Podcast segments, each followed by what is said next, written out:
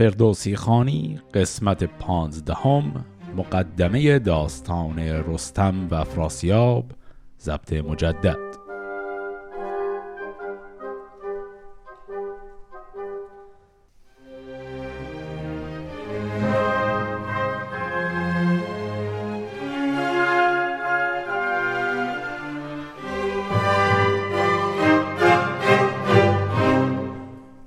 انتهای قسمت قبل دیدیم که پادشاه جدیدی برای ایران تعیین شد در حالی که ایران هنوز میدان جنگ بین لشکر ایران به رهبری زال و لشکر افراسیاب. اما پادشاه جدیدی که بر تخت نشست فردی بود به نام زو پسر تحماسب. حالا شروع پادشاهی این فرد رو می‌خونیم. به روز همایون زو نیک بخت بیامد برآمد بر افراز تخت. به شاهی بر او آفرین خواند. زال نشست از بر تخت زر پنج سال. کهن بود بر سال هشتاد. مرد به داد و به خوبی جهان تازه کرد. سپهراز کار بدی باز داشت که با پاک یزدان یکی راز داشت. گرفتن نیارست و کشتن کسی. وزان پس ندیدند کشت بسی. پس در همین ابتدا فهمیدیم که این آقای زو در سن خیلی پیری تازه به پادشاهی رسیده. سن ایشون 80 سال بوده. و گفت که شاه بسیار خوبی هم بوده. هر کاری کرده از سر خیر و نیکی بوده و کلن آرامش نسبی برقرار کرده در این مملکتی که هنوز صحنه کارزار جنگه. اما یه مسئله این وسط هست. اون رو به این شکل برامون میگه. همان بود که تنگی بودن در جهان. شده خشک خاک و گیارا دهان. نیامد همی ز آسمان باد و نم. همی برکشیدند نان با درم. دلشکر بران گونه بود هشت ماه به روی اندر آورده روی سپاه. نکردند یک روز جنگی گران نه روز یلان بود و رزم سران. ز تنگی چنان شد که چاره نماند. ز لشکر همی پود و تاره نماند. سخن رفتشان یک به یک همزبان که از ماست بر ما بد آسمان. زهر دو سپه خواست فریاد و او فرستاده آمد به نزدیک زف کجا؟ بهرمان زین سرای سپنج نیاید جز از درد و اندوه و رنج. بیا تا ببخشیم روی زمین. سراییم یک بادگر آفرین. سر نامداران توهی شد ز جنگ. ز تنگی نبود روزگار درنگ. بران برنهادند هر دو سخن که در دل ندارند کین کهن. ببخشند گیتی به رسم و به داد ز کار گذشته نیارند یاد. خب اینجا یک اتفاق خیلی مهمی میفته که شبیهش رو در شاهنامه حالا بیشتر هم داریم. اونم تاثیر طبیعت بر زندگی انسان ها و برعکس تاثیر رفتار انسان ها بر رفتار طبیعت. اینجا این جنگی که بین ایران و توران شکل گرفته بوده خیلی دیگه طولانی شده. هیچ کدوم از دو طرف هم توان پیروزی بر دیگری رو ندارن و میگه ناگهان خشکسالی میشه همه جا. آسمون اصلا دیگه روی مهر نشون نمیده به اینها و از سر خوشسالی اصلا کلا تاب و توان همه از بین میره و کلا خیلی وضع خرابی داره کشور. و توی این خوشسالی این لشکرها رو می‌کنن به همدیگه و میگن این به خاطر ماست. این عقوبت رفتار و ظلمیه که ما همجوری داریم کشش میدیم و استمرارش میدیم و طبیعت داره ما رو تنبیه می‌کنه. روی همین حساب اینها صلاح رو در این می‌بینن که این جنگ رو دیگه بس کنن همینجا. چون دیگه از این بیشتر برن جلو از شدت خوشسالی ممکنه جانشون هم از دست بدن. ترجیح میدن که کلا قضیه رو به یک گفتگوی صلحی بکشونن و ماجرا رو ختم به خیر کنن. ز رودابد و شیر تا مرز تور از آن بخش گیتی به نزدیک و دور روارو چونین تا به چین و خوتن سپردند شاهی بدان انجمن. ز مرزی کجا رسم خرگاه بود زو و زال را دست کوتاه بود. و از این روی ترکان نجویند راه چونین بخش کردند تخت و کلاه. پس این دو لشکر اومدن با هم یک مذاکره کردن یک مرزی تعیین کردن بین ایران و توران. گفت این مرز از منطقه به نام روداباد و شیر هست و میگه همجوری برو به سمت شرق تا برسی به چین و خوتن. اینا همش میشه مرز توران. بعد میگه یه جایی به نام خرگاه. کلمه خرگاه کلا یعنی خیمگاه خیلی بزرگ. اما اینجا به احتمال زیاد اسم یه جاییه. میگه جایی به اسم خرگاه میشه مرزی که اینها تعیین کردن و از اون به بعدش دیگه گفت زو و زال را دست کوتاه بود. اونا از اونجا به بعد دیگه نمیرن. ولی از اون طرف گفت بخش غربیش رو دیگه ترکان نجویند راه. یعنی اونجا دیگه میشه سرزمین ایرانیان. به این شکل اینها این جنگ رو تمام کردن. یه نکته هم اینجا من در یک پرانتزی باز کنم و بگم شاید برای دوستان جالب باشه. اون هم یک بحثی است که در شاهنامه اصلا ازش ذکری نیومده اما خیلی از کسانی که به شاهنامه علاقه دارن کنجکاون درباره این. اونم داستان معروف آرش کمانگیر هست. داستان آرش کمانگیر جز داستانهای اساتیری و پهلوانی باستانی ایران بوده. قدمت خیلی زیادی هم داره. اما این داستان در شاهنامه اصلا نیست. اسم آرش کمانگیر اسم این شخصیت این پهلوان در شاهنامه البته آمده. دو سه باری اومده ولی داستانش ذکر نشده. و اسمش هم صرفا همجوری خیلی مختصر اون اواخر کتاب شاهنامه به دوره پادشاهی انوشیروان و خسرو پرویز اون آخرا که برسیم سر یه ماجراهای دیگه حالا اسمش ذکر میشه.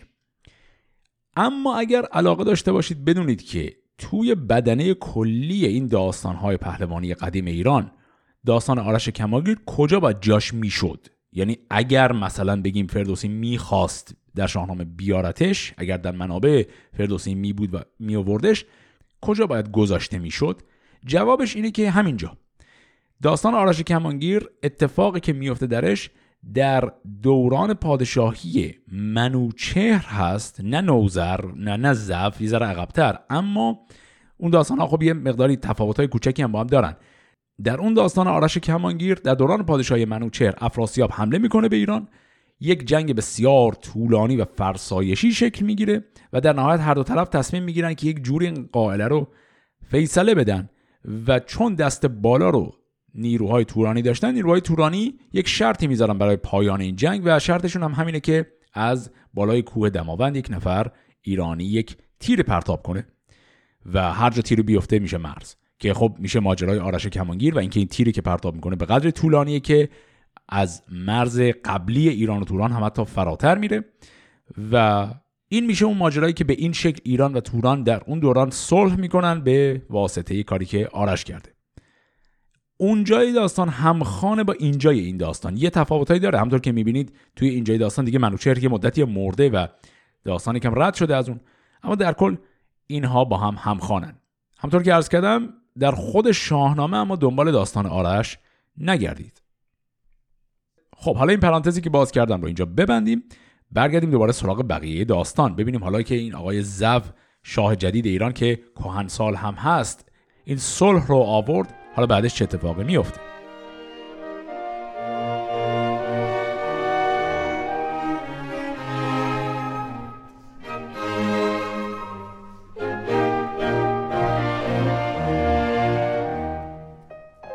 سوی پارس لشکر برون راند زو.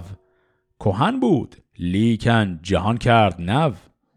سوی زاولستان بشد زال زر جهانی گرفتند هر یک به بر. پر از غل رد شد کوهسار زمین شد پر از رنگ و بوی و نگار. جهان چون عروسی رسید جوان پر از چشمه و باغ و آب روان. چون مردم ندارد نهاد پلنگ نگردد زمان برو تار تنگ. مهان را همه انجمن کرد زو. به دادار بر آفرین خواند نو. فراخی که آمد ز تنگی پدید جهان آفرین داشت آن را کلید. به هر سو یکی جشن گه ساختند دل از کین و نفرین بپرداختند. چون این تا برآمد بر این پنج سال. نبودند آگه ز رنج همال. زمان همانا شد از داد سیر جهان خواست کاید به چنگال شیر. چو سال اندر آمد به هشتاد و شش بپژمرد سالار خورشید فش. ببد بخت ایرانیان کند رو شدان داد گستر بیازار زو. پس دیدیم بلا فاصله بعد از اینکه آقای زف این صلح رو برقرار کرد ابرها آمدند و باران گرفت و خوشسالی به پایان رسید. پس معلوم شد واقعا دلیل این خوشسالی هم همین بوده که طبیعت بر این انسانها خشم گرفته بوده. و گفت که خب همه چیز خیلی به خوبی و خوشی پیش رفت و جشنگاهی ساختن و عدالت برپا شد و گفت اصلا جهان سیر شده بود از بس هرچی عدالت بود اینها برقرار کرده بودن. و گفت که این قضیه پنج سال طول می‌کشه تا بالاخره ایشون به سن 86 سالگی که می‌رسه در 86 سالگی از دنیا میره. پس آقای زو دوران پادشاهیش در این کتاب بسیار دوران کوتاهی از نظر داستانی هم کل داستان پادشاهیشون همین بود تمام شد. ولی در همین دوران کوتاه یک اثر خیلی مثبت خوبی از خودش به جا گذاشت. اما حالا یک نکته مهمی داره. اونم این که افراسیاب این صلح رو پذیرفته بود از سر اینکه به هر حال طبیعت به این وضع در اومده بود. حالا که خبر مرگ زو می‌رسه به تورانیا افراسیاب دوباره هوس جنگ تازه می‌کنه. چون آمد ز خار ری افراسیاب ببخشید گیتی و بگذاشت آب نیاورد یک تن درود پشنگ. دلش پرز کین بود و سر پرز جنگ. فرستاده رفت نزدیک اوی. به سال و به مه بود که ننمود روی. به دو روی ننمود هرگز پشنگ. شدن تیغ روشن پر از تیر رنگ. دلش خود ز تخت و کله تفته بود. ز تیمار اغریرت آشفته بود. همی گفت اگر بخت را سر بودی چون اغریرتش یار در خر بودی تو خون برادر بریزی همی. ز پرورد مرغی گریزی همی. مرا با تو تا جاودان کار نیست به نزد منت راه دیدار نیست. خب پس اینجا داستان داره یه مقداری میره عقب. داریم برمیگردیم به همون پنج سال پیش که تازه این صلح شکل گرفته بود. گفت از اون منطقه‌ای که اسمش بود منطقه خار ری اونجا بود که افراسیاب تاج گذاری کرده بود. گفت از اون منطقه که خب جمع کرد و برگشت به سمت توران گفت برخلاف چیزی که حدس می‌زد پشنگ نیومد استقبالش. اصلا هیچ کس هم نفرستاد. پشنگ اصلا محلش نذاشت. و دلیلش رو هم دو تا چیز عنوان کرد. یکی اینکه زدی برادر خودتو کشتی. دوم اینکه این چه جنگی بود که درش شکست خورده و سرفکنده برگشتی. با حالت تحقیر هم گفت. گفت ز پرورد مرغی گریزی همی که. خب پرورد مرغ میشه منظور همون آقای زال. پس به این شکل پشنگ کامل قهر کرده با پسر خودش افراسیاب. چون این تا برآمد بر این روزگار درخت بلا هنزل آورد بار. به ترکان خبر شد که زو درگذشت بر آنسان که بود تخت بیشاه گشت. پرآواز شد گوش از این آگهی که بیکار شد تخت شاهنشهی پیامی بیامد به کردار سنگ به دفراسیاب از دلاور پشنگ. که بگذار جیهون و برکش سپاه ممان تا کسی برنشیند به گاه. تو را سوی دشمن فرستم به جنگ. همی بر برادر کنی روز تنگ. یکی لشکری ساخت افراسیاب زدشت سپیجاب تا رود آب. گلم سپیجاب هم یه شهری در منطقه ماوراءالنهر. رود آب همیشه همون رود جیهون. مرز ایران و توران همیشه رود جیهون بوده. پس هرچی شرق جیهونه میشه توران. پس الان دیدیم که پشنگی که الان سالهاست با پسرش قهره باش حرفی نمی‌زنه. الان که فهمیده زو مرده دوباره سری پیغام داد به پسر که الان برو و آبروی رفته خودت رو پس بگیر. لشکری بساز و فرصت نده که ایرانیا شاه جدیدی انتخاب کنند.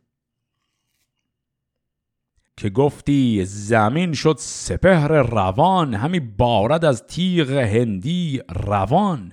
یکایک به ایران رسید آگهی که آمد خریدار تخت مهی. سوی زاولستان نهادند روی. جهان شد سراسر پر از گفتگوی بگفتند با زال چندی درشت که گیتی بس آسان گرفتی به مشت. پس از سام تا تو شدی پهلوان نبودیم یک روز روشن روان. سپاهی ز جیهون بدین سو کشید که شد آفتاب از جهان ناپدید.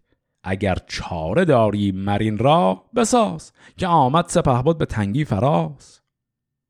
چون این گفت با مهتران زال زر که تا من به مردی ببستم کمر سواری چون من پای در زیر نگاشت. کسی تیغ و گرز مرا بر نداشت. به دریا نهنگ و به کهدر پلنگ ز بیمم نهان گشت در آب و سنگ. به جایی که من پای بفشاردم انان سواران شدی پاردم. شب و روز در جنگ یکسان بودم. ز پیری همه سال ترسان بودم.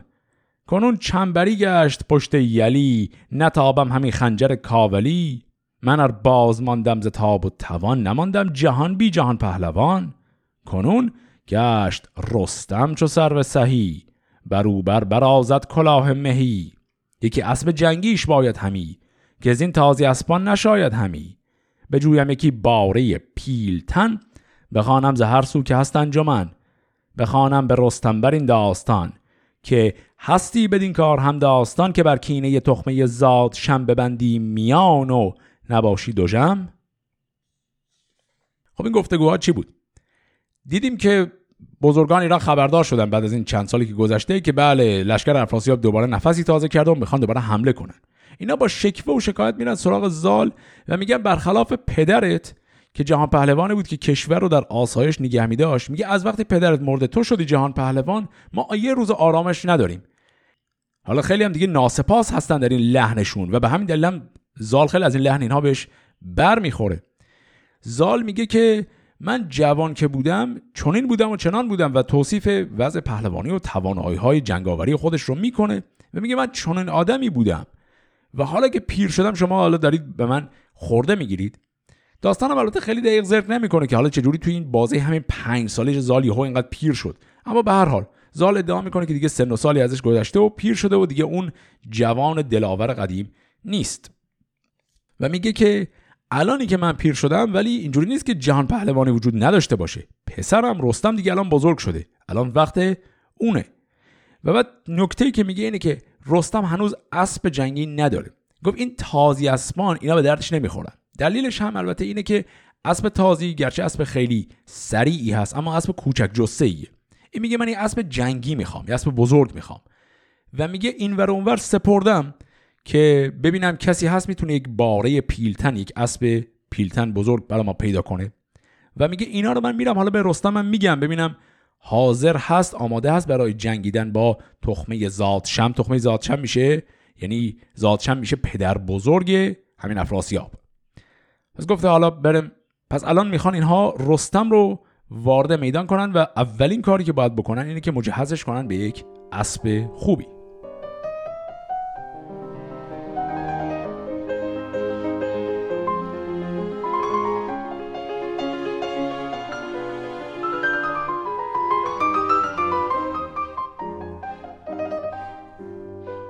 همه شهر ایران ز گفتار اوی ببودند شادان دل و تازه روی.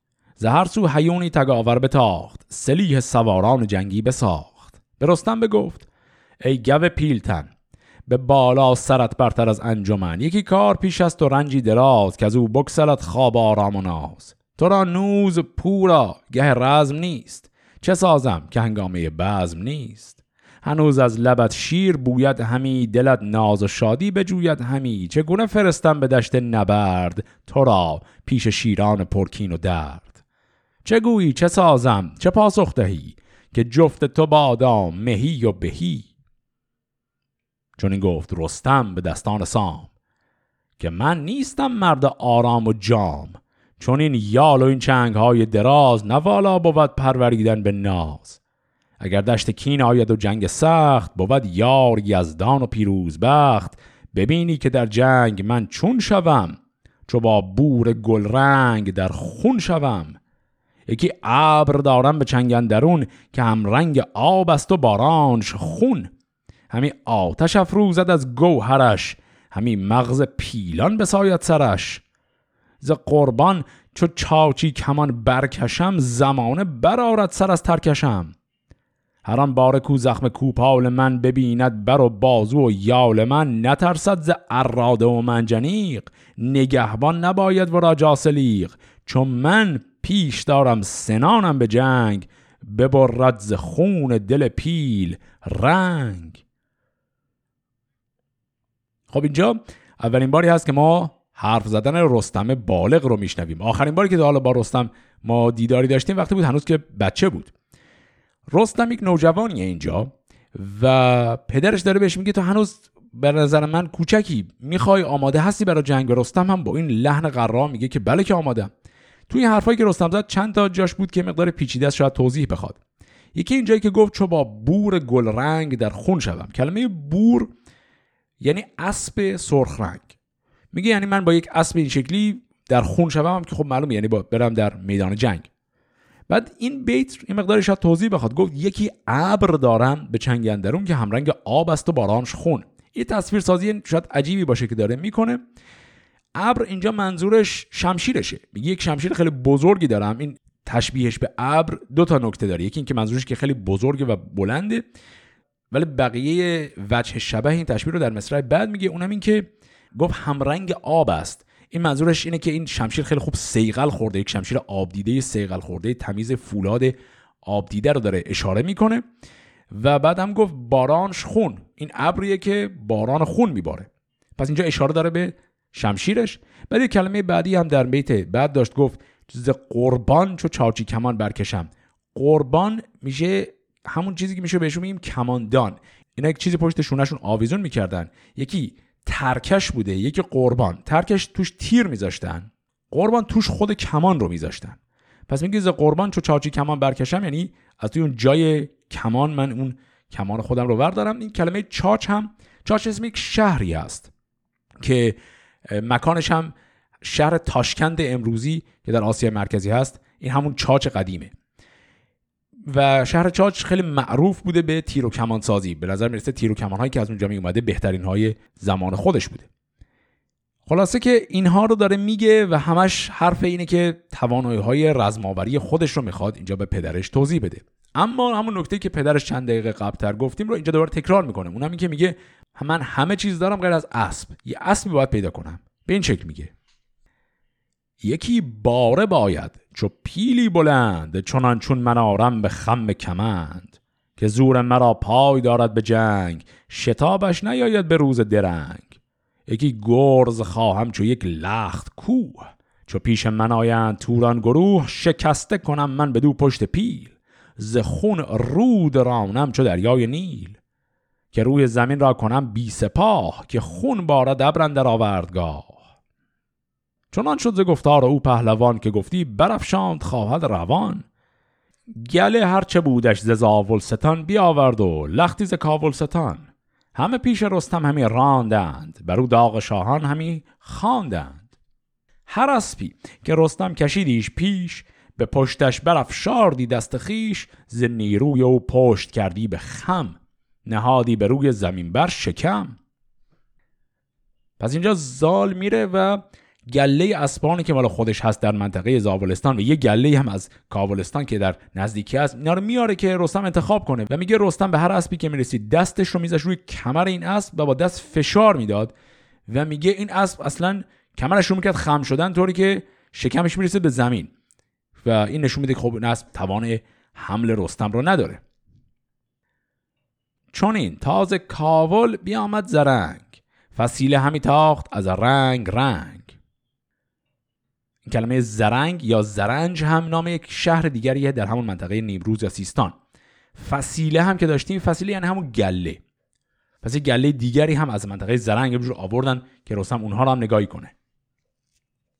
یکی مادیان تیز بگذشت خنگ برش چون بر شیر و کوتاه لنگ. دو گوشش شد و خنجر آبدار بر و یال فربی میانش نزار. یکی کره از پس به بالای اوی سرین و برش هم به پهنای اوی. سیاه چشم افراشته گاودم سیاه خایه و تند و پولاد سم. تنش پر نگار از کران تا کران چو داغ گل سرخ بر زعفران. همی رخش خانیم و بوربرش است. به رنگ آتشی و به خوی آتش است. خب پس تو این گله جدیدی که اومدن یک مادیانی دید و کرش رو هم پشتش دید. توصیف کره رو که شنیدیم توصیف رنگش اینجا از همه چیز مهمتره. گفت ترش پرنگار از کران تا کران پس نقش و خال و اینها داره بدنش. و گفت چو داغ گل سرخ بر زعفران. در حقیقت پوست این اسب زرد رنگه که روش خالهای قرمز رنگ هم هست. و گفت که به این اسب میگن رخش اسمش اینه. و گفت بور ابرش هست کلمه بور رو همین چند دقیقه پیش داشتیم. به اسب سرخ رنگ میگن بور. ابرش هم این همون اسب. گفت که به رنگ مثل آتش این اسب و به خوی هم خوی آتشین داره. چو رستم بدان مادیان بنگرید مران کره پیلتن را بدید کمند کیانی همی داد خم که آن کره را بازگیرد ز رم. به رستم چنین گفت چوبان پیر که ای مهتر اسب کسان را مگیر. بپرسید رستم که این اسب کیست که از داغ دو روی رانش توهیست چون این داد پاسخ که داغش مجوی که از این هست هر گونه گفتگوی. خداونده این را ندانیم کس. همی رخش رستمش خانیم و بس. سه سال است تا این به زین آمده است. به چشم بزرگان گزین آمده است. چو مادرش بیند کمند سوار چو شیر اندر آید کند کارزار. خب اینجا هم اتفاق خیلی جالبی افتاد. وقتی رستم این اسب رو دید همین رخش رو دید خیلی خوشش اومد. گفت که رفت یه کمندی بگیره که این اسب رو بگیره و بیاره ببینه چجوریه که ناگهان اونجا چوپان اون گله دادی زد اون چوپان نمی‌دونه اصلا رستم کیه. صرفا همونجوری دادی زد گفت آقا این اسب مردم برای چی می‌خوای برداری؟ که رستم اونجا خب پرسید که خب این اسب کیه؟ من می‌خوام بگیرمش. و بعد رستم میگه این روی رانش هیچ داغی نیست چون برای اسب داغ می‌زدن روی ران که معلوم شه صاحبش کیه. میگه رانش هیچ داغی روش نیست. من نمی‌دونم این مال کیه. و اون چوپان جواب میده که نه این اصلا هیچکی نمی‌دونه مال کیه. این اسب الان سه سالی که اینجا به دنیا اومده و میچره برای خودش و صرفا همه بهش میگن رخش رستم. به این اسم معروفه کسی هم نمی‌دونه صاحبش کیه. و بعد ادامه میده میگه اگر هر کسی بخواد این اسب رو با کمند بگیره این مادیانی که مادرش سریع میاد و می‌زنه اون فرد رو. و همین دلیل که جرئت نمی‌کنه اصلا بره نزدیک این اسب بیانداخت رستم کیانی کمند سر ابرش آورد ناگه به بند. بیامد چو شیر ژیان مادرش همی خواست کندن به دندان سرش. بغرید رستم چو شیر ژیان. از آواز او خیره شد مادیان. بیافتاد و برخاست و برگشت از او به سوی گل تیز بنهاد روی. بیافشارد ران رستم زورمند. بر او تر کرد خم کمند. بیازید چنگال گردان به زور بیافشارد انگشت بر پشت بور. نکردی هیچ پشت از فشردن توهی تو گفتی ندارد همی آگهی. به دل گفت که این برنشست من است کنون کار کردن به دست من است. کشد جوشن و خود و کوپال من تن پیلوار و بر و یال من. پس به این شکل رستم اسب خودش رو پیدا کردین. اسبی که به شکل خیلی عجیبی قبل از اینکه اصلا رستم بیاد سراغش اسمش رو همه می‌گفتن رخش رستم بدون که اصلا بدونن رستم کی هست. این اسب دیدیم که وقتی گرفتش با کمند مادیان مادر این اسب اومد و رستم یک نره کشید که این مادیان اصلا رم کرد پرت شد و بعد فرار کرد.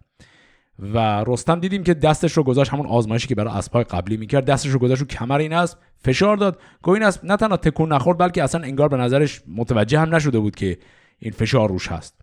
پس رستم به این شکل می‌فهمه که این اسب شایسته او هست. ز چوبان بپرسید که این اجده ها به چند است و این را که داند بها؟ چون این داد پاسخ که گر رستمی برو راست کن روی ایران زمین مرین را بر بوم ایران بهاست. بر این بر تو خواهی جهان کرد راست. لب رستم از خنده شد چون بسد.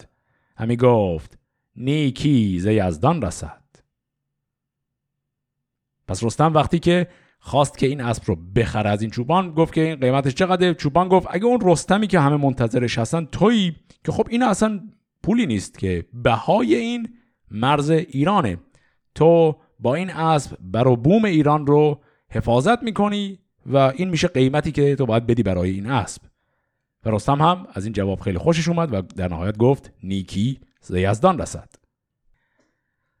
به زین اندر آورد گل رنگ را سرش تیز شد کینه و جنگ را. گشاد زنخ کردش و تیز تگ بدیدش که دارد دل و تاو و رگ. چنان گشت ابرش که هر شب سپند همی سوختندش ز بهر گزند. چپ و راست گفتی که جادو شده است به داورد تازنده آهو شده است. سرین گرد و کفکفکن و دست کش زنخ گرد و بینادل و گام خش اینا هم همه توصیفات این اسب بود. این کلمه زنخ هم که داشتیم زنخ یعنی همون دهان و پوزه. خب اینجا که الان دیگه شرح اسب گیر آوردن رستم رو خوندیم یه نکته دیگری هم باز من در یک پرانتزی بگم. اون هم شاید جالب باشه برای دوستان. کلا در ادبیات پهلوانی ایران اسب خیلی جایگاه مهمی داره. اینکه خب به هر حال تمام این پهلوان همه باید اسب داشته باشن که خب واضحه. اما از صرفا داشتن اسب قضیه مقدار فراتره.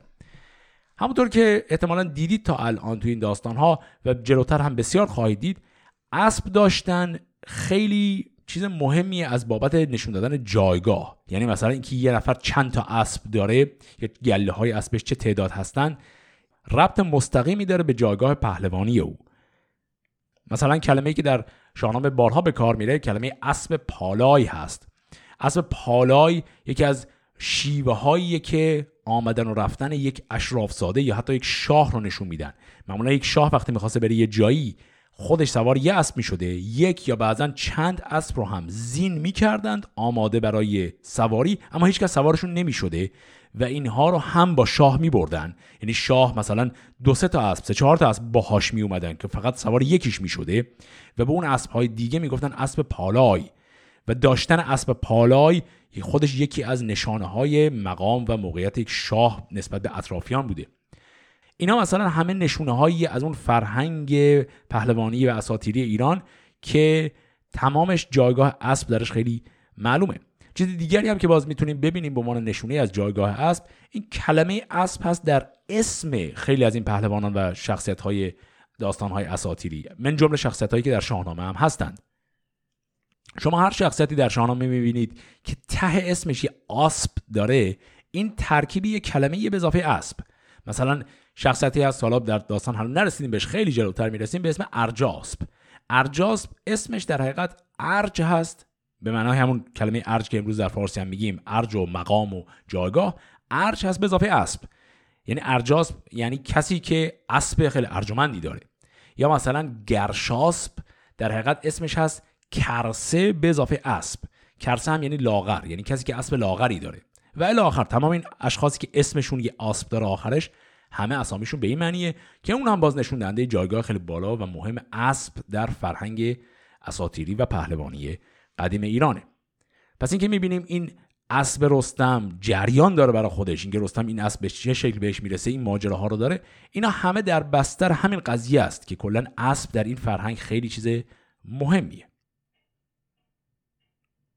دل زال زر شد چو خرم بهار ز رخش نوآیین و فرخ سوار. در گنج دینار بکشاد و داد بر امروز و فردا نیامد یاد. بزد مهره در جام بر پشت پیل و زو شد بر آواز تا چند میل. خروشیدن کوس با کرنای همان زند پیلان و هندی درای برآمد ز زاولستان رستخیز زمین خفته را بانگ برزد که خیز. به پیش اندرون رستم پهلوان پس پشت او سال خورده گوان. چنان شد دلشگر در و دشت و راغ که بر سر نیارست پرید زاغ. تبیره زدندی همی شست جای جهان را نه سر بود پیدا نه پای. به هنگام بشکوفه گلستان بیاورد لشکر ززاولستان ززال آگهی یافت افراسیاب برآمد از آرام از خورد و خواب. بیاورد لشکر سوی رود ری بدن مرغزاری که بود آب و نی. وزیران بیامد دومادم سپاه ز بیابان سوی رزمگاه. ز لشکر به لشکر دو فرسنگ ماند سپه بود جهان دیدگان را بخواند. به دیشان چنین گفت کی بخردان جهان دیده و کار کرده ردان. همه در همین لشکر راستیم بسی برتری و مهی خواستیم. پراگنده شد رای بی تخت شاه. همه کار بی روی و بی بر سپاه چو بر تخت بنشست فرخنده زو زگیتی یکی آفرین خواست نف کسی باید اکنون ز تخم کیان به تخت کیبر کمر برمیان نشان داد موبت به ما فرخان یکی شاه با فر و بخت جوان. ز تخم فریدون یل کی قباد که با فر و برز است و با رای و داد.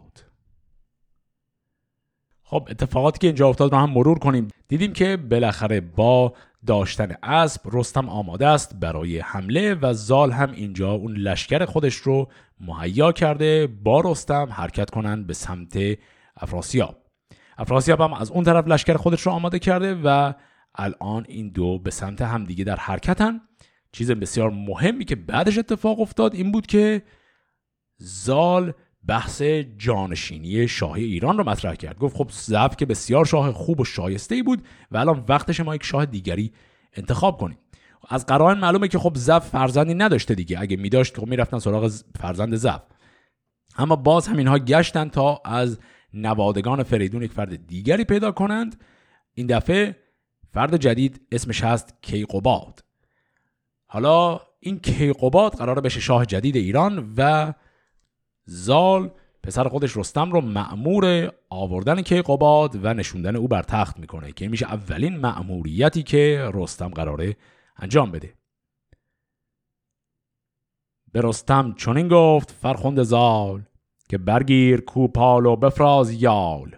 برو تا زنان تا به دلورز کوه گزین کن یکی لشکری هم گروه ابر کیقوباد آفرین کن یکی مکن پیش او در درنگ اندکی. به دو هفته باید که ایدر بوی گه و بیگه از تاختن نغنوی. بگویی که لشکر تو را خواستند. همان تخت شاهی بپیراستند. کمر برمیان بست رستم چو باد. بیامد گرازان بره که قباد. به نزدیک زال آوریدش به شب. به دامت شدن هیچ نکشاد لب. نشستند یک هفته با رایزن شدند در آن موبدان انجمن. پس به این شکل طبق دستور زال رستم رفت و از کوه البرز کیقوباد رو آورد برای اینکه به مقام شاهی جدید ایران او رو برسونند و با این شکل ایران بدون شاه باقی نمونه. حالا اما خود جنگ اصلی بین نیروهای توران به رهبری افراسیاب و نیروی ایران به رهبری زال و این شاه جدید و همینطور با همراهی پهلوان جدید رستم قرار اتفاق بیفته. داستان این جنگ رو در قسمت هفته آینده با هم دنبال می‌کنیم. فعلا خدا نگهدار.